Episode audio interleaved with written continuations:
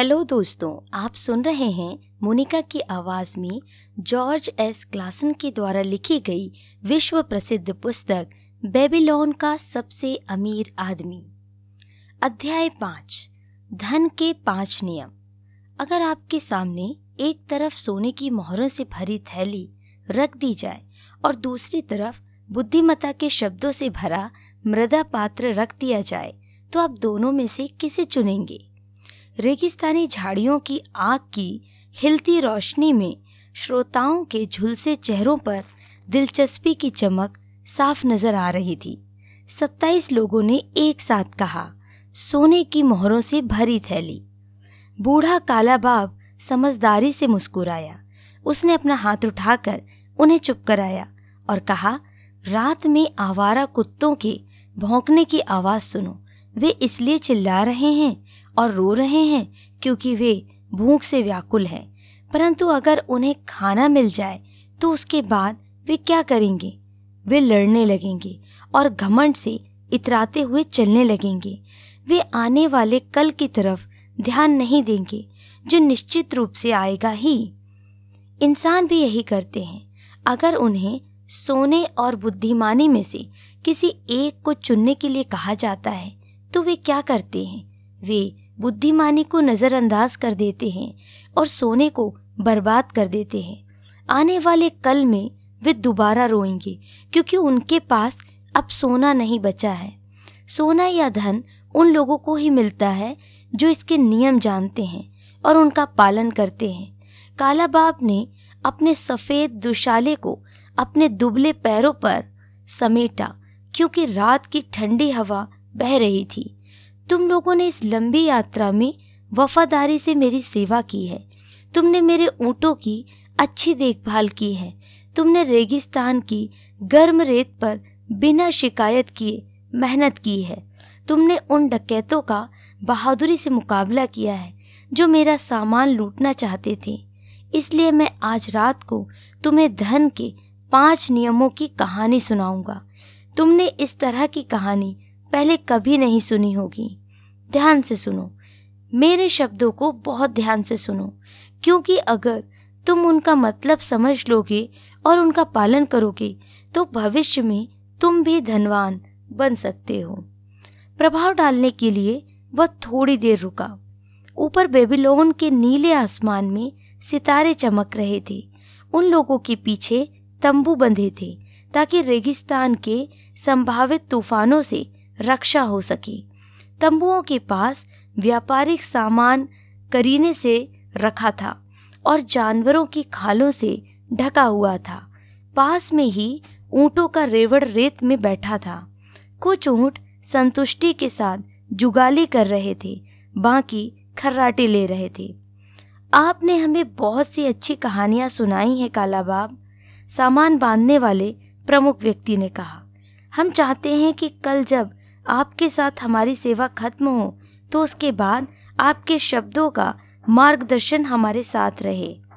काला बाप ने कहा, मैंने तुम्हें अजीब और सुदूर देशों के अपने अनुभव सुनाए हैं, परंतु आज रात को मैं तुम्हें समझदार और अमीर अरकाद की बुद्धिमानी के बारे में बताना चाहता हूँ। सामान बांधने वाले प्रमुख व्यक्ति ने कहा, हमने उनके बारे में काफ़ी सुना है। क्योंकि वे बेबीलोन के सबसे अमीर आदमी थे। वे सबसे अमीर आदमी इसलिए बने क्योंकि वे धन के नियमों को जानते थे। धन के नियम उनसे पहले किसी को भी इतनी अच्छी तरह से मालूम नहीं थे। आज की रात मैं तुम्हें बहुत समझदारी की बातें बताऊँगा, जो उनके बेटे नोमाजीर ने कई साल पहले निनेवे में मुझे बताई थी, जब मैं छोटा था। मेरे मालिक और मैं नोमाजीर के महल में देर रात तक रुके थे। मैं सुंदर कालीनों के बड़े बंडल लाने में अपने मालिक की मदद कर रहा था। नोमाजीर ने हर कालीन की जाँच की, जब तक कि वह रंगों के चयन से पूरी तरह संतुष्ट नहीं हो गया।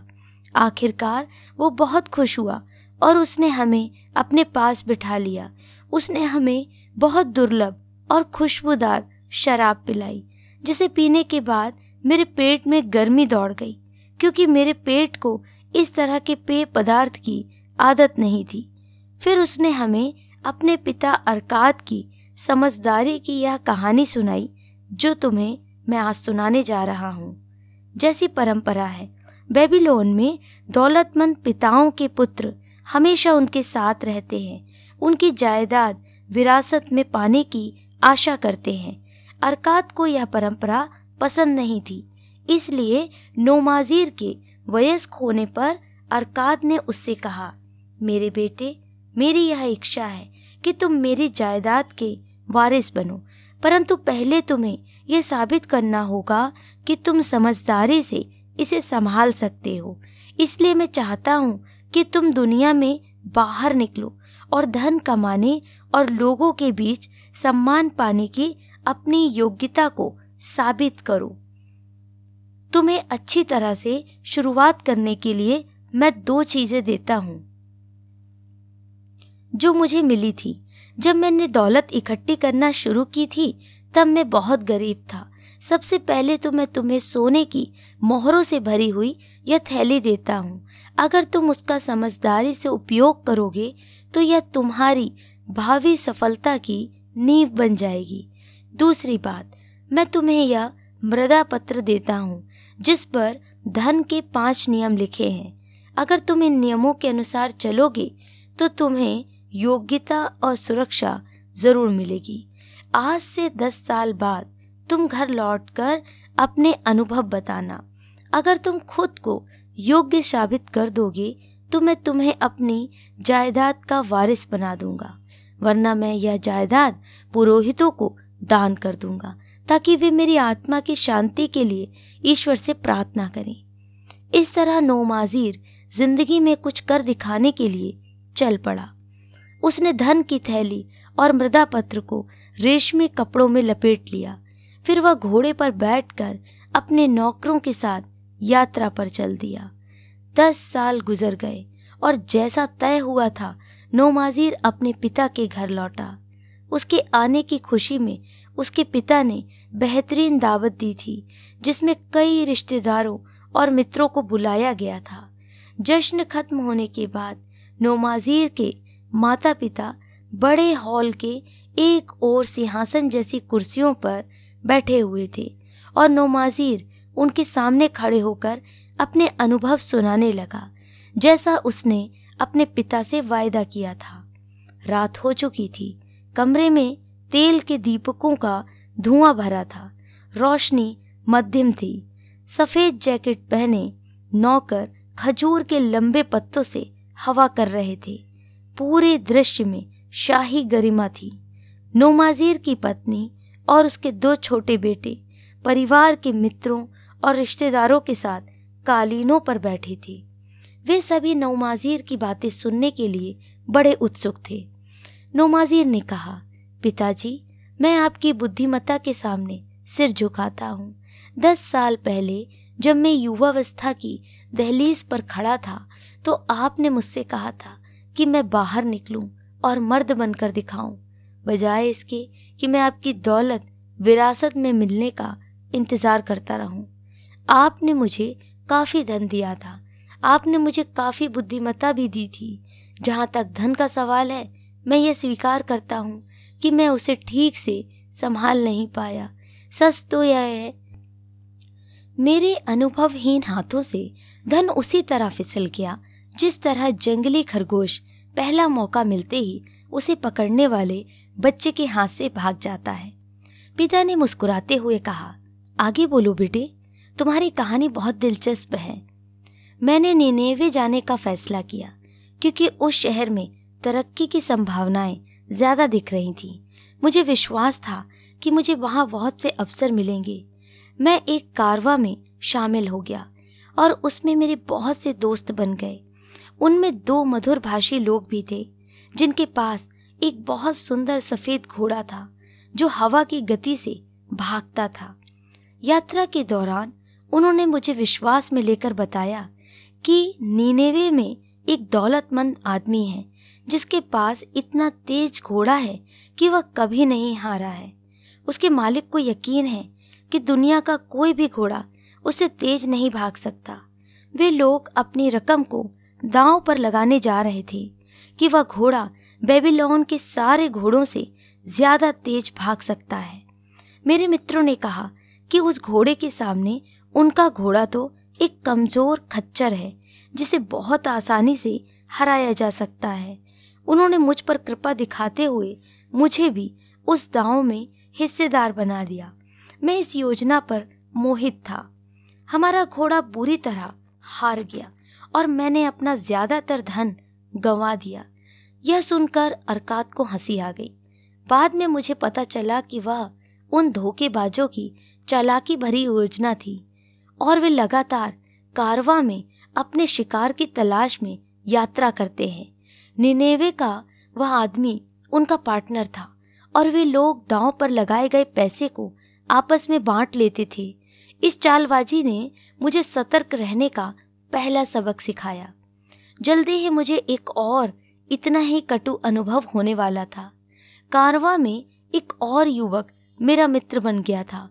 उसके माता पिता दौलतमंद थे और वह भी मेरी ही तरह व्यवसाय करने के लिए निनेवे जा रहा था। हमारे पहुँचने के कुछ समय बाद ही उसने मुझे बताया कि एक व्यापारी की मृत्यु हो गई है, जिस वजह से उसकी दुकान में भरा पूरा सामान और उसकी दुकान का नाम बहुत कम कीमतों पर मिल रहा है।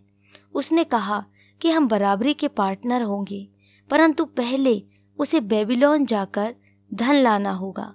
उसने मुझे राज़ी कर लिया कि मैं अपने धन से उस दुकान को खरीद लूँ। और वह बाद में जाकर अपने हिस्से का धन ले आएगा।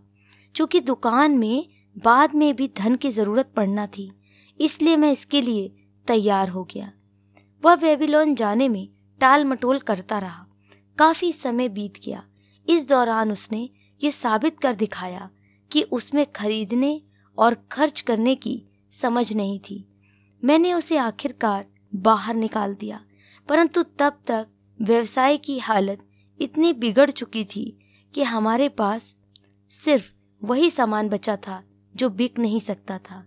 अब हमारे पास बाकी सामान खरीदने के लिए धन भी नहीं बचा था। बचे हुए सामान को मैंने इसराइल के एक व्यक्ति को बहुत ही सस्ते दामों पर बेच दिया। पिताजी, जल्दी ही मेरे बुरे दिन शुरू हो गए। मैंने नौकरी की तलाश की। जो मुझे नहीं मिली, क्योंकि मेरे पास कोई ऐसा ज्ञान या प्रशिक्षण नहीं था, जिसके माध्यम से मैं कमा सकूँ। मैंने अपने घोड़े बेच दिए, मैंने अपना गुलाम बेच दिया, मैंने अपने अतिरिक्त कपड़ों को भी बेच दिया, ताकि मुझे भोजन और सोने की जगह मिल सके परंतु हर दिन घोर गरीबी मेरे करीब आती जा रही थी, लेकिन उन दुख भरे दिनों में भी यह याद आ रहा था कि आपको मुझ पर विश्वास था। आपने मुझे पुरुष बनने के लिए भेजा था और मैं पुरुष बनने के लिए संकल्पवान था। नोमाजीर की माँ ने दोनों हाथों से अपना चेहरा छुपा लिया और सुबकने लगी। उस समय मुझे आपका दिया हुआ मृदा पत्र याद आया, जिस पर धन के पाँच नियम लिखे थे। मैंने आपकी समझदारी के शब्दों को बहुत ध्यान से पढ़ा। उन्हें पढ़ने के बाद मुझे यह एहसास हो गया कि अगर मैंने इन समझदारी के शब्दों को पहले पढ़ लिया होता तो मेरा धन नहीं डूबता। मैंने हर नियम याद कर लिया और संकल्प किया कि जब सौभाग्य की देवी मुझ पर मेहरबान होगी तो मैं जवानी की अनुभवहीनता से नहीं, बल्कि उम्र की बुद्धिमता से अपनी दिशा तय करूँगा। आज रात जो लोग यहाँ पर बैठे हैं उनके लाभ के लिए मैं अपने पिता के बुद्धिमतापूर्ण नियमों को पढ़ना चाहूँगा, जो उन्होंने मुझे दस साल पहले दिए मृदा पत्र पर लिखकर। धन के पाँच नियम। पहला, धन उस आदमी के पास खुशी खुशी आता है और बढ़ती मात्रा में आता है, जो अपनी आमदनी के कम से कम दसवें हिस्से का प्रयोग अपने और अपने परिवार के भविष्य के लिए जायदाद बनाने में करता है। दूसरा, धन उस समझदार मालिक के लिए जमकर मेहनत करता है, जो इसके लिए लाभकारी काम खोजता है यह मवेशियों की तरह तेज़ी से बढ़ता है। तीसरा, धन उस सावधान मालिक के संरक्षण में रहता है, जो इसका निवेश सिर्फ़ समझदार लोगों की सलाह से करता है। चौथा, धन उस आदमी से दूर चला जाता है जो इसका निवेश उन व्यवसायों और उद्देश्यों के लिए करता है, जिनसे वह परिचित नहीं है, या जिनकी अनुशंसा समझदार लोग नहीं करते हैं। धन उस आदमी से दूर चला जाता है, जो उसके माध्यम से असंभव आमदनी हासिल करना चाहता है, या जो चालबाज लोगों की लुभावनी सलाह मानता है, या जो इसे अपनी अनुभवहीनता और रोमानी इच्छाओं के अधीन निवेश करता है। ये धन के पाँच नियम हैं, जो मेरे पिताजी ने लिखे थे। मैं उन्हें सोने से भी ज़्यादा मूल्यवान मानता हूँ, जैसा मैं आपको आगे की कहानी में बतलाऊँगा। वह एक बार फिर अपने पिता की ओर मुड़ा। मैंने आपको बता दिया है कि अपनी अनुभवहीनता के कारण मैं गरीबी और निराशा की गहराई में पहुँच गया था। हालाँकि संकटों की कोई भी श्रृंखला ऐसी नहीं होती जो कभी खत्म ना हो। मेरे संकटों का दौर भी आखिरकार तब खत्म हुआ जब मुझे एक नौकरी मिल गई। मुझे शहर की नई बाहरी दीवार पर काम करने वाले गुलामों का मैनेजर बना दिया गया। धन के पहले नियम के ज्ञान का लाभ उठाते हुए मैंने अपनी पहली आमदनी में से दसवां हिस्सा, यानी तांबे का एक सिक्का, बचा लिया। और मौका मिलते ही इसमें सिक्के जोड़ता रहा, जब तक कि यह चांदी के सिक्के में नहीं बदल गया। यह बहुत धीमा काम था, क्योंकि इंसान को ज़िंदा रहने के लिए खर्च करना पड़ता है। मैंने बहुत किफ़ायत से खर्च किया, क्योंकि मैं यह संकल्प कर चुका था कि दस साल बाद मैं आपको उतना धन लौटा दूँगा जितना आपने मुझे दिया था। गुलामों के मालिक से मेरी मित्रता हो गई। एक दिन उसने मुझसे कहा, तुम एक किफ़ायती युवक हो, जो अपनी कमाई को उड़ाते नहीं हो। क्या तुम्हारे पास ऐसा धन है, जो काम में ना आ रहा हो? मैंने जवाब दिया हाँ मेरी सबसे बड़ी इच्छा यही है कि मैं उतना धन कमा लूँ, जितना मेरे पिताजी ने मुझे दिया था। परंतु जिसे मैंने अपनी मूर्खता से गवा दिया है, ये बहुत अच्छी महत्वाकांक्षा है। परंतु क्या तुम जानते हो कि तुमने जितना धन बचाया है, वह तुम्हारे लिए मेहनत करके और ज़्यादा धन कमा सकता है? इस मामले में मेरा अनुभव बुरा रहा है, क्योंकि मेरे पिता का दिया धन मुझसे दूर चला गया है और मुझे डर है कि कहीं मेरी बचत का भी यही हाल ना हो। उसने जवाब दिया, अगर तुम्हें मुझ पर भरोसा हो तो मैं तुम्हें धन के लाभकारी प्रबंधन के बारे में एक सबक सिखाना चाहूँगा। एक साल में शहर की बाहरी दीवार पूरी बन जाएगी और प्रवेश द्वार पर लगाने के लिए कांसे के बड़े दरवाजों की ज़रूरत होगी, ताकि शहर शत्रुओं से सुरक्षित रहे। इन दरवाजों को बनाने के लिए निनेवे में पर्याप्त धातु नहीं है और राजा ने इस बारे में सोचा ही नहीं है। मेरी योजना है कि हम लोग अपना धन इकट्ठा करके तांबे और टीन की खदानों तक कारवां भेजें। जो बहुत दूर है। वहाँ से हम निनेवे के दरवाजों के लिए धातु मंगवाएँगे।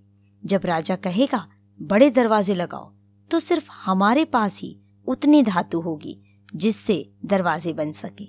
इसके बदले में राजा हमें ऊँचे दाम देगा, और अगर हम यह मान भी लें कि राजा हमसे धातु नहीं खरीदेगा तो भी हमारे पास धातु तो रहेगी, जिसे हम ऊँचे दामों पर बेच सकते हैं। नोमाजी ने कहा, इसके प्रस्ताव में मुझे तीसरे नियम की झलक दिखाई दी। तीसरे नियम के अनुसार अपनी बचत का निवेश समझदार लोगों के मार्गदर्शन में करना चाहिए। ऐसा करने के बाद मैं निराश नहीं हुआ। हमारी योजना सफल हुई और उस सौदे की सफलता के बाद मेरा छोटा सा धन संग्रह, विशाल संग्रह बन गया। बाद में इस समूह ने मुझे अन्य निवेशों में भी हिस्सेदार बना लिया। वे लोग धन के लाभकारी प्रबंधन में निपुण थे। कोई भी काम करने से पहले वे बहुत सावधानी से योजना बनाते थे। वे इस बात का ध्यान रखते थे कि उनके मूलधन पर जरा भी आँच ना आए। वे ऐसे निवेशों में भी हाथ नहीं डालते थे जहाँ से उनका धन वापस ना लौट सके। घुड़दौड़ या दुकान में पार्टनरशिप जैसी मूर्खतापूर्ण चीज़ों पर, जिनमें मैंने अपनी अनुभवहीनता के कारण हाथ डाला था, वे विचार भी नहीं करते थे।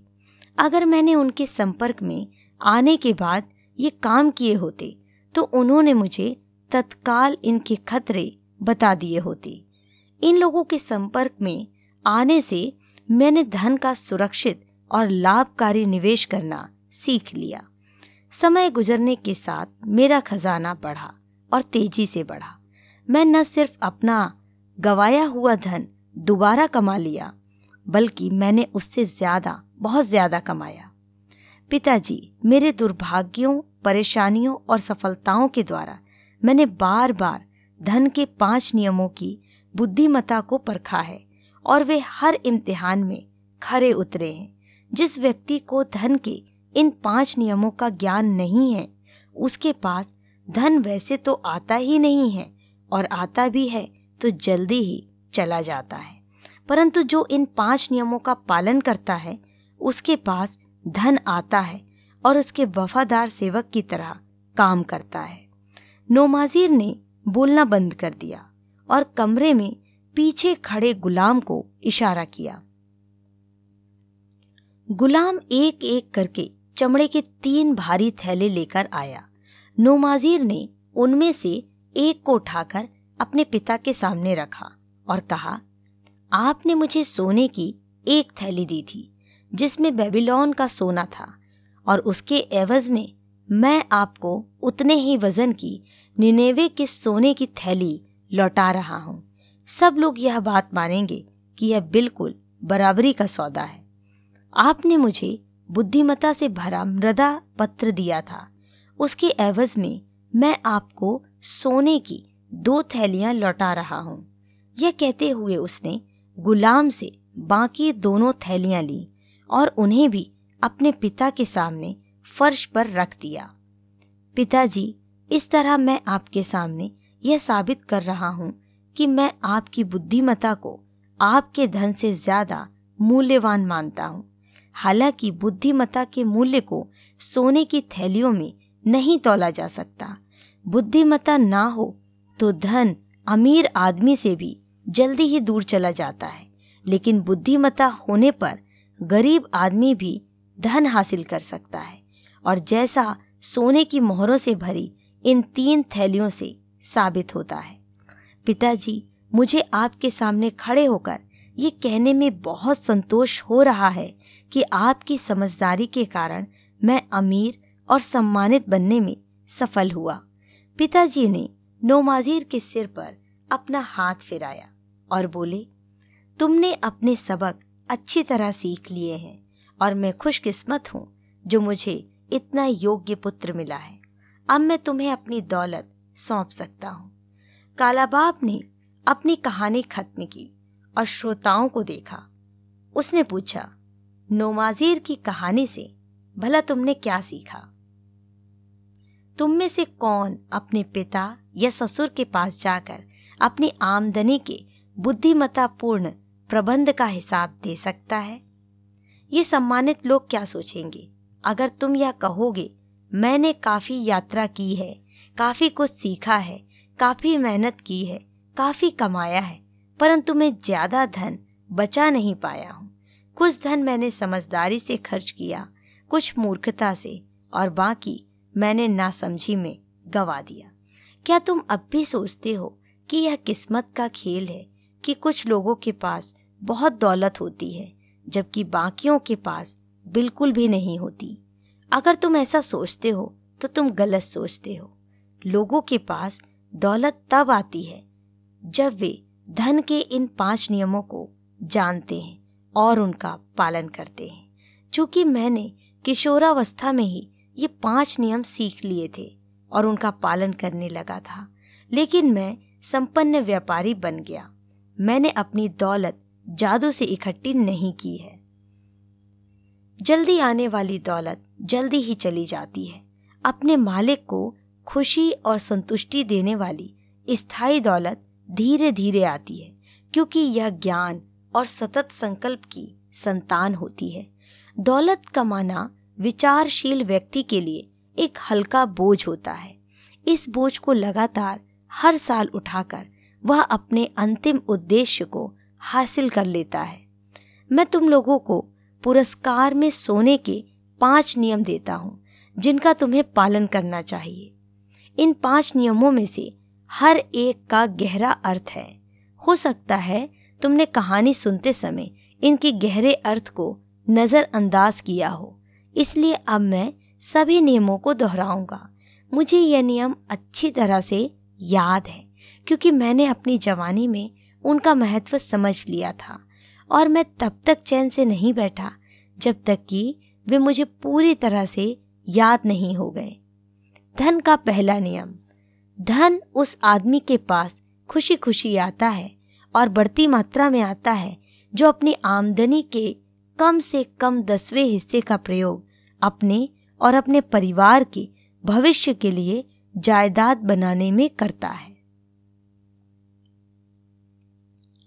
जो आदमी अपनी आमदनी का दसवां हिस्सा लगातार बचाता है और उसका समझदारी से निवेश करता है, वह जल्दी ही अच्छी खासी जायदाद बना लेगा, जिससे भविष्य में उसे आमदनी होती रहेगी और जो उसकी मृत्यु की स्थिति में उसके परिवार की सुरक्षा की गारंटी होगी। यह नियम कहता है कि धन हमेशा ऐसे आदमी के पास खुशी खुशी आता है। मैं अपने जीवन में इसका प्रमाण कई बार देख चुका हूँ। मैं जितना ज़्यादा धन इकट्ठा करता हूँ, यह मेरे पास उतनी ही ज़्यादा मात्रा में और ज़्यादा तेज़ी से आता है। जो धन मैं बचाता हूँ, वह और ज़्यादा कमाई करता है, जिस तरह तुम्हारा भी करेगा। निवेश से मिलने वाले ब्याज का दोबारा निवेश करने पर तुम और ज़्यादा कमाओगे। यही पहले नियम का सार है। धन का दूसरा नियम। धन उस समझदार मालिक के लिए जमकर मेहनत करता है, जो इसके लिए लाभकारी काम खोजता है। यह मवेशियों की तरह तेज़ी से बढ़ता है। सचमुच धन एक इच्छुक सेवक है। यह मौका मिलते ही कई गुना होने के लिए हमेशा उत्सुक रहता है। जो भी धन को बड़ी मात्रा में इकट्ठा कर लेता है, उसे इसके ज़्यादा लाभकारी प्रयोग का अवसर मिलता है। समय गुजरने के साथ धन आश्चर्यजनक, तेज़ी से कई गुना हो जाता है। धन का तीसरा नियम, धन उस सावधान मालिक के संरक्षण में रहता है, जो इसका निवेश सिर्फ़ समझदार लोगों की सलाह से करता है। धन सावधान मालिक के संरक्षण में बढ़ता है और लापरवाह मालिक से दूर भागता है। जो व्यक्ति धन के प्रबंधन में समझदार लोगों की सलाह लेता है, वह जल्दी ही यह सीख लेता है कि अपने धन को जोखिम में डालने के बजाय उसे सुरक्षित रखने और लगातार बढ़ते देखने में ही सच्चा आनंद मिलता है। धन का चौथा नियम, धन उस आदमी से दूर चला जाता है जो इसका निवेश उन व्यवसायों या उद्देश्यों के लिए करता है जिनसे वह परिचित नहीं है या जिनकी अनुशंसा समझदार लोग नहीं करते हैं। जिस व्यक्ति के पास धन तो होता है, परंतु वह इसे संभालना नहीं जानता। उसे बहुत सारे लाभकारी सौदे नज़र आते हैं। अक्सर उनमें धन गंवाने का जोखिम होता है। समझदार व्यक्तियों के अनुसार, उनमें लाभ की बहुत कम संभावना होती है, परंतु धन का अनुभवहीन मालिक अपनी बुद्धि पर ज़रूरत से ज़्यादा भरोसा करता है, और वह अपने धन को ऐसे व्यवसायों और उद्देश्यों में लगाता है, जिनके बारे में वह कुछ नहीं जानता। अक्सर बाद में जाकर उसे पता चलता है कि उसका निर्णय गलत था। इस तरह वह अपनी अनुभवहीनता के कारण अपना धन गंवा देता है। सचमुच समझदार व्यक्ति वह है जो अपनी बचत का निवेश उन लोगों की सलाह से करता है, जो धन के प्रबंधन में निपुण होते हैं। धन का पांचवा नियम। धन उस आदमी से दूर चला जाता है, जो इसके माध्यम से असंभव आमदनी हासिल करना चाहता है, या जो चालबाज लोगों की लुभावनी सलाह मानता है, या जो इसे अपनी अनुभवहीनता और रोमानी इच्छाओं के अधीन निवेश करता है। नए नए धनवान बने व्यक्ति के सामने रोमांचक और कल्पना की हवाई उड़ाने वाली योजनाएँ हमेशा आती हैं। ऐसा नज़र आता है कि जादुई शक्ति से उसका खजाना बढ़ जाएगा और उसे असंभव आमदनी होने लगेगी। हालाँकि समझदार व्यक्तियों की बातों पर ध्यान दें, क्योंकि वे फटाफट दौलत कमाने की हर योजना के पीछे छिपे हुए जोखिमों को जानते हैं। निनेवे के अमीर लोगों को कभी ना भूलें, जो अपने मूलधन को गंवाने का कोई जोखिम नहीं लेना चाहते थे, या इसे अलाभकारी निवेशों में फंसाना चाहते थे। यहाँ पर धन के पाँच नियमों की मेरी कहानी खत्म होती है। इसमें मैंने अपनी सफलता के रहस्य भी बता दिए हैं। हालाँकि ये रहस्य नहीं, बल्कि सच्चाइयाँ हैं, जो हर इंसान को पहले सीखना होंगी और फिर इन पर अमल करना होगा। तभी वह ज़्यादातर लोगों के समूह से बाहर निकल सकता है, जो आवारा कुत्तों की तरह हर दिन अपने भोजन के बारे में ही चिंता करते हैं। कल हम बेबीलोन में प्रवेश करेंगे। देखो, बेल के मंदिर के ऊपर हमेशा जलने वाली ज्योति को देखो। सुनहरा शहर हमारे सामने है। कल तुम में से हर एक के पास धन होगा, जिसे तुमने अपनी वफादारी भरी सेवा से कमाया है। आज से दस साल बाद तुम इस धन के बारे में क्या कहोगे? अगर तुम नोमाजिर की तरह अपने धन के एक सिक्के से जायदाद बनाना शुरू करोगे और अरकाद की बुद्धिमता से मार्गदर्शन लोगे। तो यह है कि दस साल बाद अरकाद के पुत्र की तरह ही तुम भी अमीर और सम्मानित बन जाओगे। हमारे समझदारी भरे काम हमें ज़िंदगी भर खुशी देते हैं और हमारी मदद करते हैं। इसी तरह हमारे नासमझी भरे काम हमें ज़िंदगी भर दुख देते हैं और सताते हैं। हम उन्हें भुला नहीं पाते हैं। हमें जो चीज़ें सबसे ज़्यादा सताती हैं, वे उन चीज़ों की यादें हैं, जो हमें करना चाहिए थी। उन अवसरों की यादें हैं, जो हमारे सामने आए, परंतु हम उनका लाभ नहीं उठा पाए। बेबीलोन के खजाने भरे हुए हैं। इनमें इतनी बेशुमार दौलत है कि कोई भी व्यक्ति सोने की मोहरों में उनकी गिनती नहीं कर सकता। हर साल ये खजाने ज़्यादा भर जाते हैं। हर देश के खजानों की तरह इस शहर में भी पुरस्कार उन संकल्पवान लोगों का इंतज़ार कर रहा है जो अपना उचित हिस्सा लेने का संकल्प कर चुके हैं। आपकी इच्छा शक्ति में जादुई ताकत होती है। अगर तुम धन के पाँच नियमों के ज्ञान से इस शक्ति को राह दिखाओगे तो तुम भी बेबीलोन के खजाने में हिस्सेदार बन जाओगे।